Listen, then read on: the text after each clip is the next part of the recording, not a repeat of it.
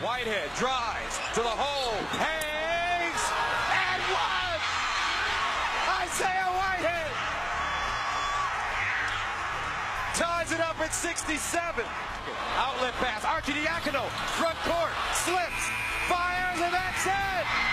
The Seton Hall Pirates defeat Villanova 69-67. And for the first time in 23 years, they're Big East tournament champions. For the latest in Seton Hall basketball and Seton Hall athletics, this is Courtside Pirates with Chris Paizes. Myles Powell gives Seton Hall the lead with 1.1 second to go. What a shot by Myles Powell. Thompson shows it. Cale steps back, lets it fly. Pure! Myles Cale, 84-83. And Seton Hall knocks off the number nine team in the nation. 84-83. What a win for the Pirates. This weekly podcast will recap every men's basketball game throughout the Pirates season. Pow from Trenton. Woo! What Trenton makes, the world takes. with special guests along the way. Courtside Pirates who will dive into the Pirates season after every game, giving you my thoughts and opinions as Seton Hall looks to return to the NCAA tournament. McKnight will inbound. Powell, they throw it up the Mamo, and it goes at the buzzer! Oh my goodness! This is Courtside Pirates with Chris Paizes.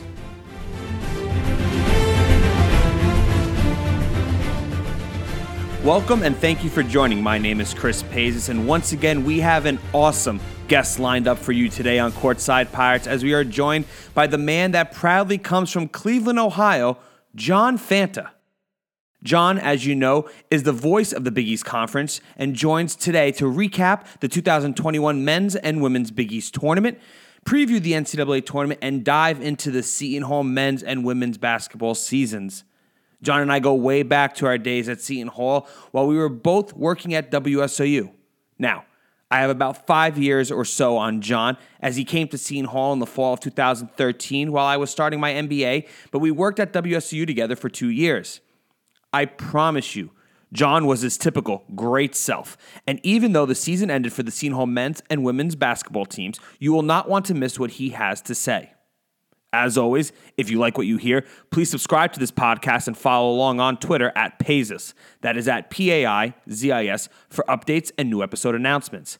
If you have enjoyed this podcast, please leave a review on Apple Podcasts and let me know what you think of the work I have done this season on Courtside Pirates. And now, enjoy this interview with the man himself, John Fanta.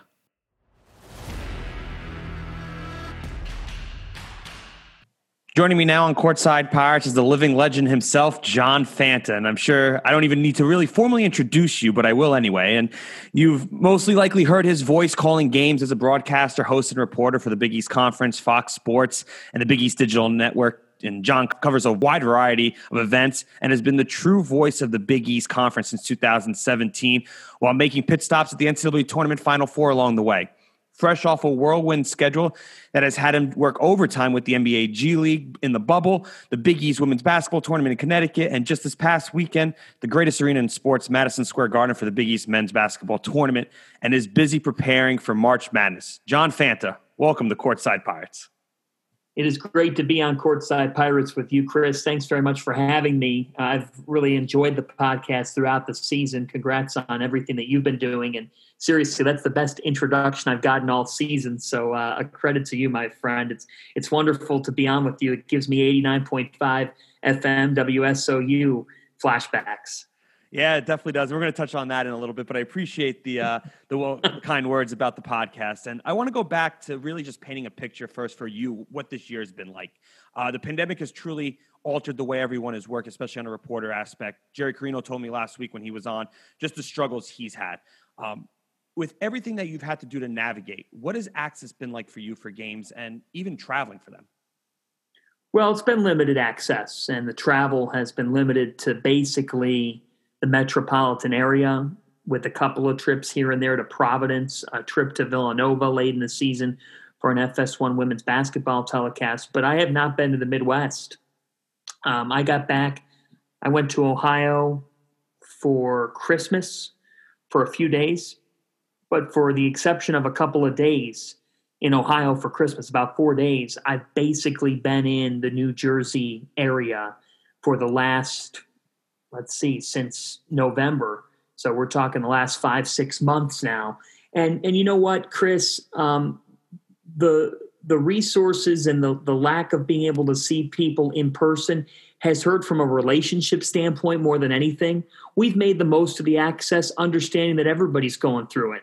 I think what people don't fully understand is what I what I witnessed firsthand last week at the Big East tournament, where I was part of the tier one folks that were covering the tournament, allowed near the floor, allowed to interact with the players and the coaches. And so we were all in the same hotel. So I'm in line to test, and Kevin Willard's in front of me. And um, to get up at 7 a.m. every morning and get that swab up your nose at that time of day, that's that's quite an awakening. That keeps you up. You can't just go back to sleep. It keeps you up because you're thinking about the test and you're thinking about everything you got going on with the tournament, and you want to make sure you make it through another day. Um, luckily, credit to the Big East, there were no positive tests, no game disruptions. I mean, it says a lot that they were able to make it through 87% of the conference games and then get through the conference tournament. But I think it's exhausting.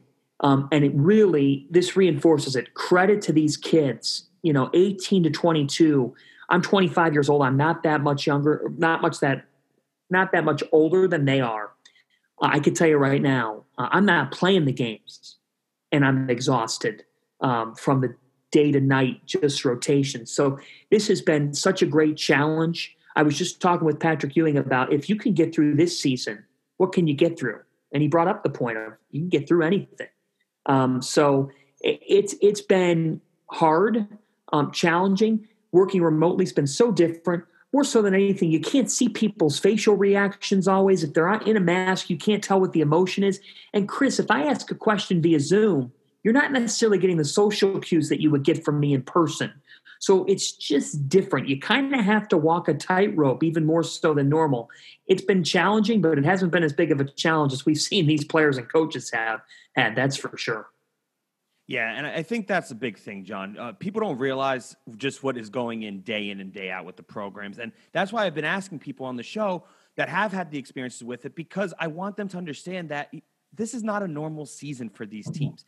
And and a team in particular that it hasn't been normal for, and they've had their share of adversities is the Seton Hall women's basketball team, who had three program pauses this year.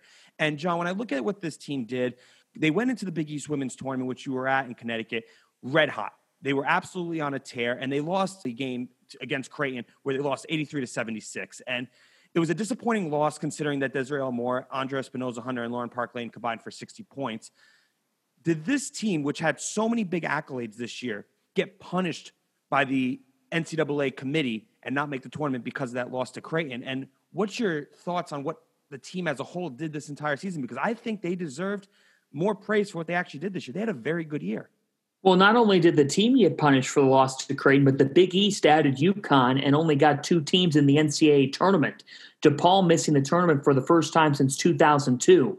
What does that tell me? It tells me that the schedule in the Big East, because of how firm they were with COVID 19, Chris, and I don't think the best matchups always got preserved on the conference slate. I think it ended up hurting teams in the league. I think it ended up hurting Seton Hall. I think it ended up hurting DePaul. Those are NCAA tournament caliber teams. Seton Hall DePaul at Walsh Gym should have been rescheduled. Plain and simple. That game needed to get played. I actually think that Seton Hall shouldn't have played St. John's last Monday of the season, like DePaul shouldn't have played Butler. It ended up helping Seton Hall to a three seed. It didn't help for anyone's NCAA tournament resume.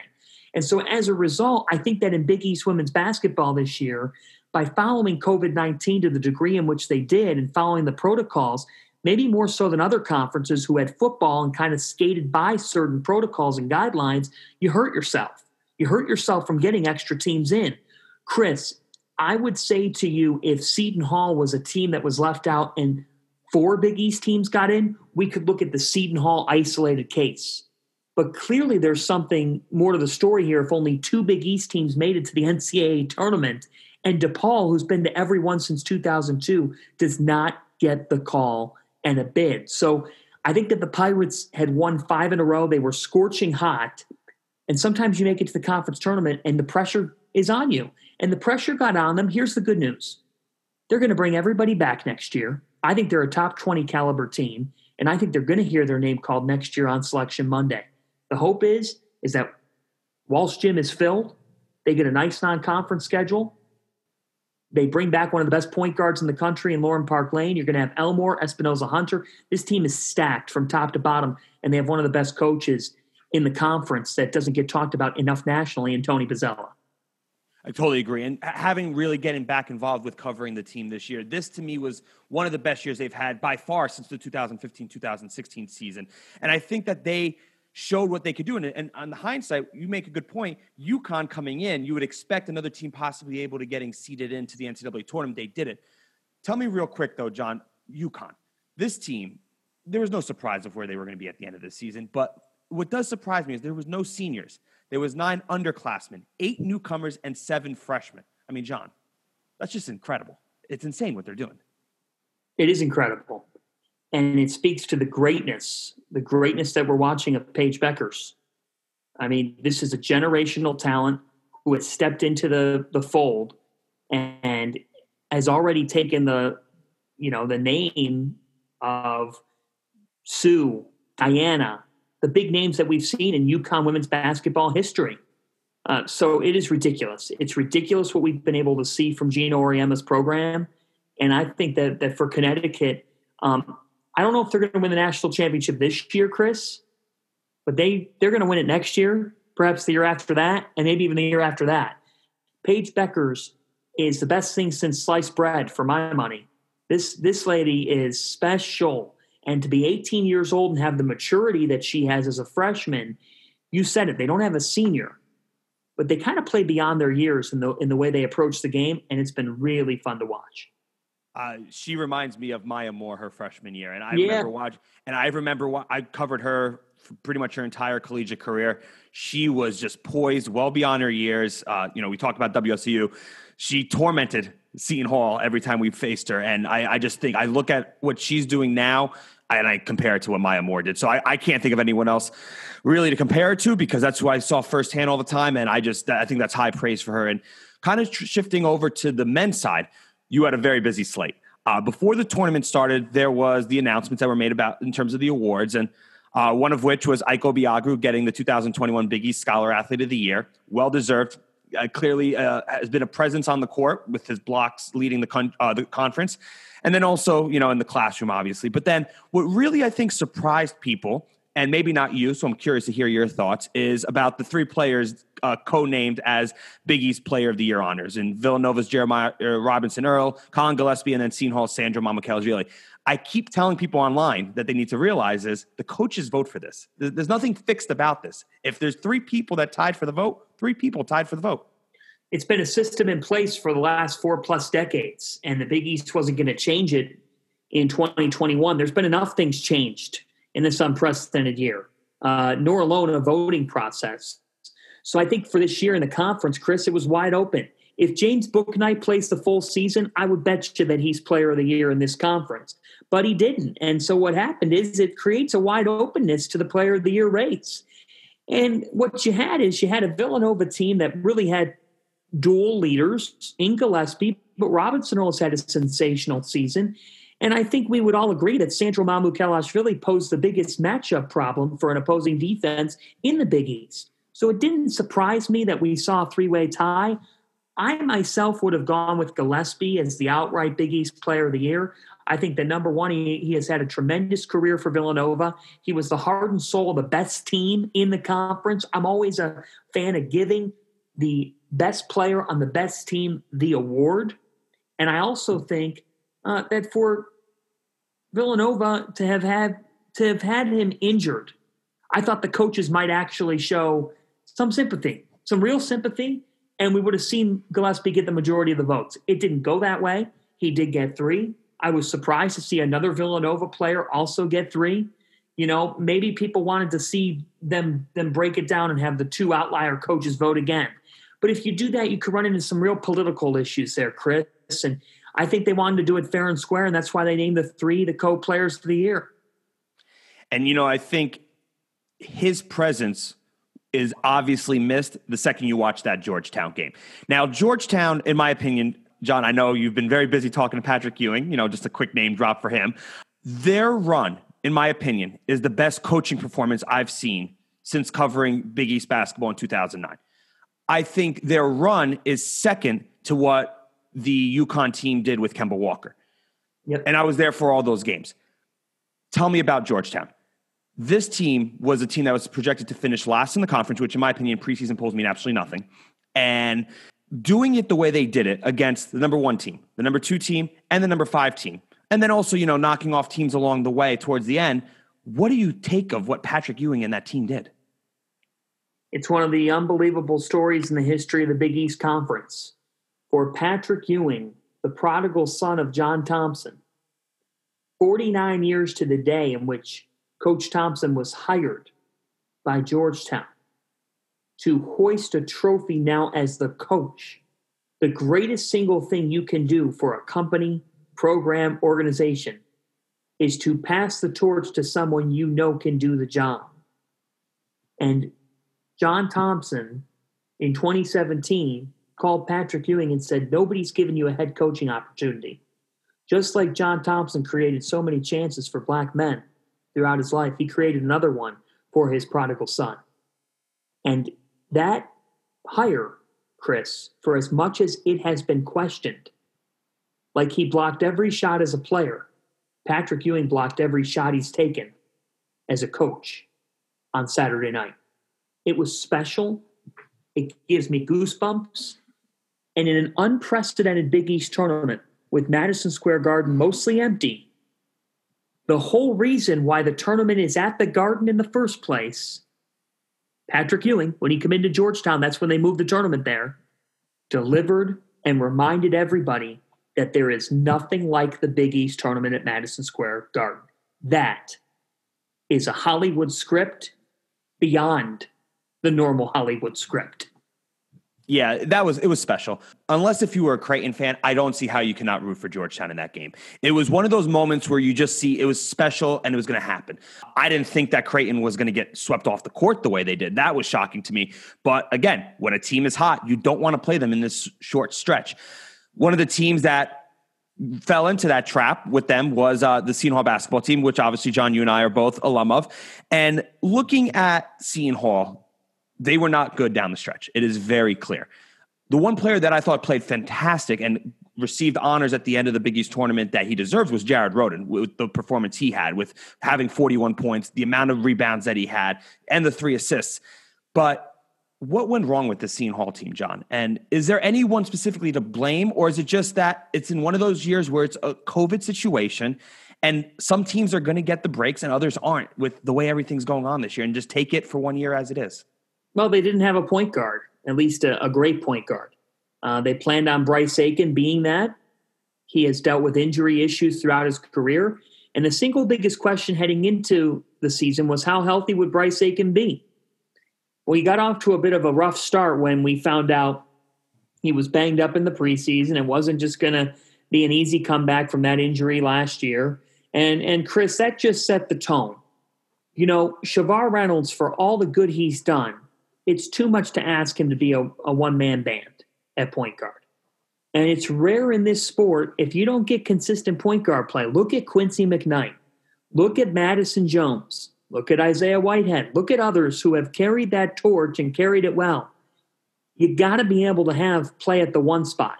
Dante Harris gave Georgetown it. He's the Big East tournament most outstanding player. You could argue for a couple other guys, but it shows you what Georgetown thought of him and, and what folks thought of him. So for me, Chris, the lack of consistent point guard play, the lack of consistency on the offensive end from Myles Cale um, and from certain guys on this team to Takal Molson, who was unable to really do a whole lot offensively as the season went on.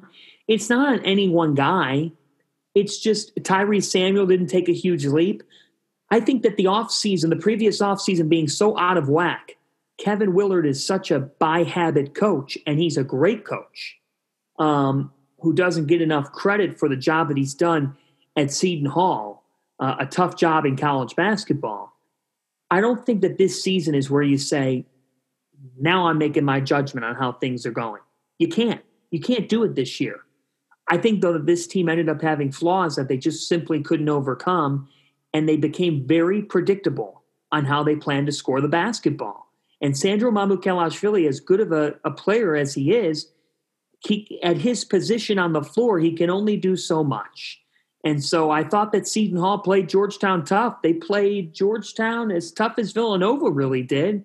You know, a bad foul on a three point shot. If Seton Hall doesn't commit the foul, they probably get a look to tie the game or get within one and then foul. Um, so, you know, I, I think that for the Pirates, this season is a disappointment because they were in a position to make the NCAAs.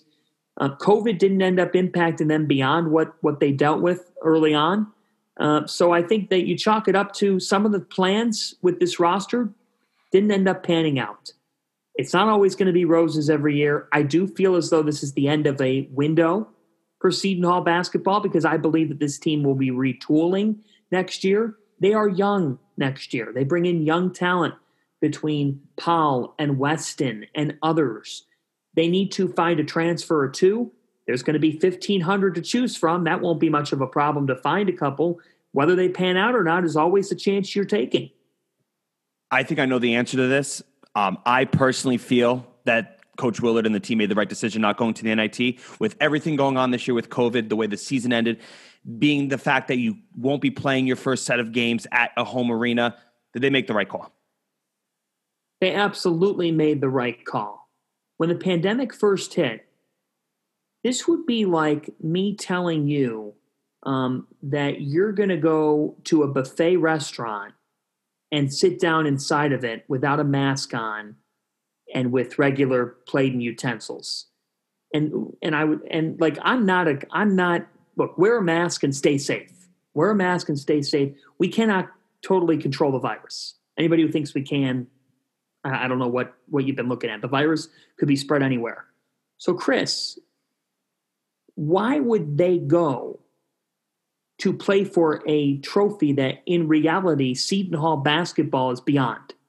Seton Hall basketball has accomplished a lot more than any NIT trophy would prove. What would it prove?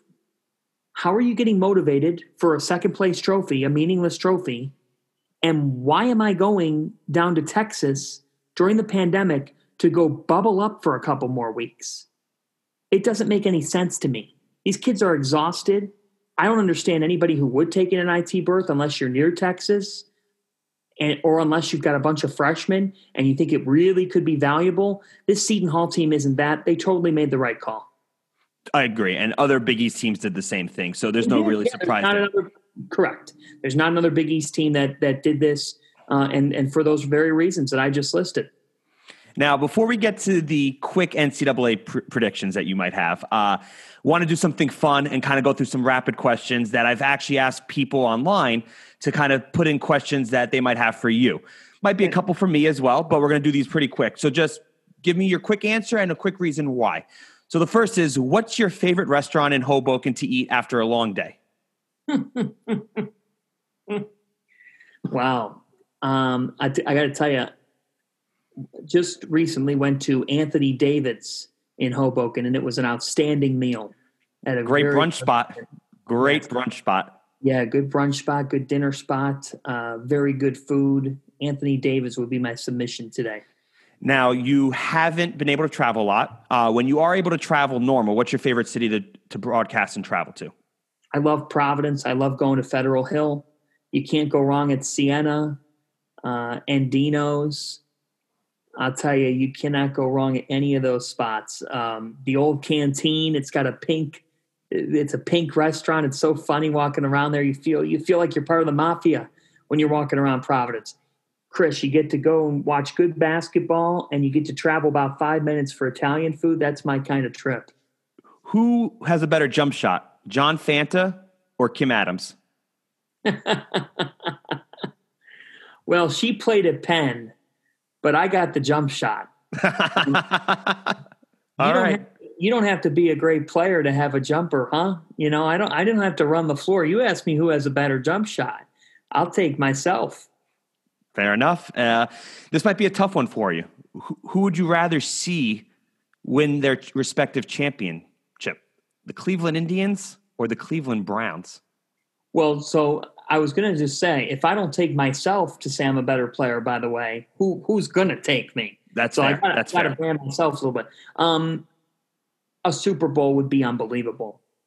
Really, really would be ridiculously incredible. I can't even begin to describe to you what that would mean for people that are close around me. My dad is a Browns lifer. He lives on every down. Um, it would be incredible. I, I, I think that football being king in sports and just football being king in Cleveland, Ohio. It is a football town. Browns game days are like a holiday, and we get eight of them a season, and hopefully nine, if not 10, when postseason games come to Cleveland again, which I don't think is far away. Um, it would be a Browns Super Bowl, Chris, without question. The day that the Cleveland Browns win the Super Bowl, which I think I think is not too far away. I think it's going to happen here over the next couple of years. The window is wide open, and I'm buying Baker Mayfield and these Cleveland Browns. I think they're going to build up their defense. They already have with John Johnson. Uh, they signed a pass rusher today. Watch out. Great place to see a game. I've sat in the front row of the Dog Pound a couple years back, so it's a great place to. Cleveland as a whole is a great city to travel to. Uh, Want to go back to what you first said about coming on the show and says you kind of had the, the feeling and memory of WSU. I was trying to think of this and I can't really remember it. The only thing I remember is this kid comes in, and by kid I mean you, comes into WSU for the first time and is the most eager, enthusiastic person I've ever seen. Do you remember our first reaction or interaction with one another? Because I'm trying to remember what it was and I couldn't think of it.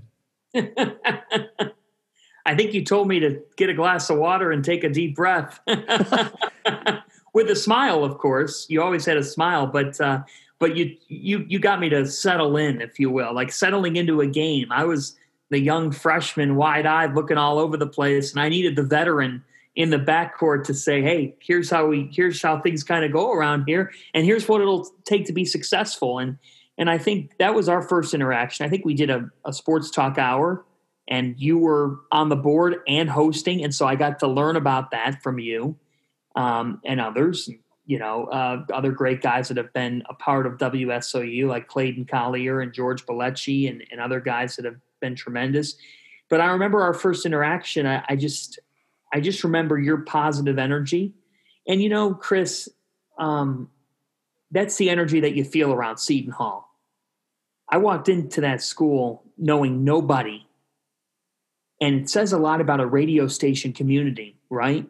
Like that's a small part that makes a big impact on the Seton Hall University community. But in that part of the Seton Hall family, you see a lot of people willing to help each other out, and that I, that's what I remember about my first days at the station. Um, were that you you were always willing to kind of help and say, "Hey, um, nothing's built in one single day, but we're all team players here." I learned a lot, and I think you would say the same. You learn a lot on how to be a team player at Seton Hall. It's important in life. It, it is. It's so important because, you know, you. It's not to knock other journalism programs. Uh, people can draw their own conclusions, but uh, but the point is at Seton Hall, good people, teamwork matters, and it's it, that that's what I remember about the seniors uh, from the start of my time at Seton Hall was they were always willing to help. Like, and that's not a it's not tongue in cheek. It wasn't like, oh, you know, these new freshmen are really good. Like, we got to keep them from getting games. No, the games are divvied up evenly. Everybody gets their chance to throw the football. That's a really cool thing. WSU has been a great experience for both of us. I think anyone that comes out of WSU feels that way. And that's why we continue to get back in different ways there because of that experience. And in the final question, I guess, in rounding this all up, because I know you're a busy man, looking at the NCAA tournament, there's four teams from the Big East. Who do you think has the best chance of making a deep run? Well, I think that Connecticut has the best chance because they're the best offensive rebounding team in the Big East, and offensive rebounding is such a valuable skill this time of year, especially when you're playing twice in three days. You gotta you gotta have something to negate if you're not having a great shooting night. I think Adama Sanogo's really come on as of late. I know Seton Hall fans cringe when they hear that, but he's averaged 13 points a game over his last four. He's played some really good ball. If James Bouknight and RJ Cole are healthy, UConn is a dangerous team. Now, I don't think Villanova and Creighton are going to get past this first weekend. It would not surprise me. It would not surprise me, Chris Paizes, to see the Georgetown Hoyas as a 12 seed face the 13th seeded UNC Greensboro squad who could beat Florida State. UNCG is a scary mid major. Could you imagine Georgetown getting an advantageous draw and meeting UNCG for a shot at the Sweet 16, I think there's a world in which that could happen, and it would not shock me if the Hoyas keep riding Patrick Ewing's magic carpet ride in this tournament. They match up fairly well with Colorado. Um, Colorado is a team that has a dynamic guard, McKinley Wright the fourth, but Georgetown has that with Jahvon Blair and Dante Harris, and they've got um, a, a, a dynamic senior forward who is solid, but Jamorko Pickett can kind of wipe him out. Colorado does not turn the basketball over much. That's my one concern because Georgetown can turn it over and they want up tempo. But I think that the the Hoyas, it's a winnable game for them. It's a winnable game for them. It's friendly for them that they get a, a Pac 12 team as the five seed and not like a Texas Tech or a West Virginia or, or a Big 12 team as that five. I think Georgetown's got a great matchup, and Georgetown's the only team I have going through to the Sweet 16 from the Big East. And John Fanta, who I'm proud to say has become the voice of the Big East Conference in a lot of ways. If you do not already follow him, be sure to follow him on Twitter at John underscore Fanta for all the latest Big East Conference news, including his latest work, podcast appearances, interview, you name it. John, my man, this has been great. Appreciate you coming on Courtside Pirates. Certainly hope to have you on again next season and hope to get in person finally together. Chris, let's do it in person next time. We'll stop at Anthony David's as well, and we can do it for a a full hour, if you will. Uh, sorry for the abbreviated conversation. Hopefully, this works out. And thanks to all your listeners, to everybody who listens. Uh, Chris, you're awesome at what you do, and I appreciate you. Thanks for your mentorship and your friendship, and it's a pleasure to join you. And as a proud pirate, I will end with Go Pirates.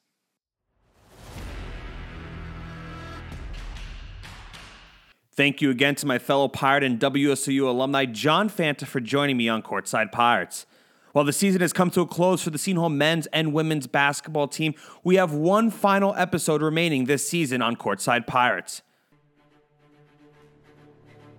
I will be joined on the season finale of Courtside Pirates with WSOU's legendary caller, Nick from Millburn, who will help me close out season one. I can promise you, anytime Nick and I get on the airwaves together, you truly do not know what to expect. Until then, my name is Chris Paizes. Thank you for listening. We will see you next time on Courtside Pirates.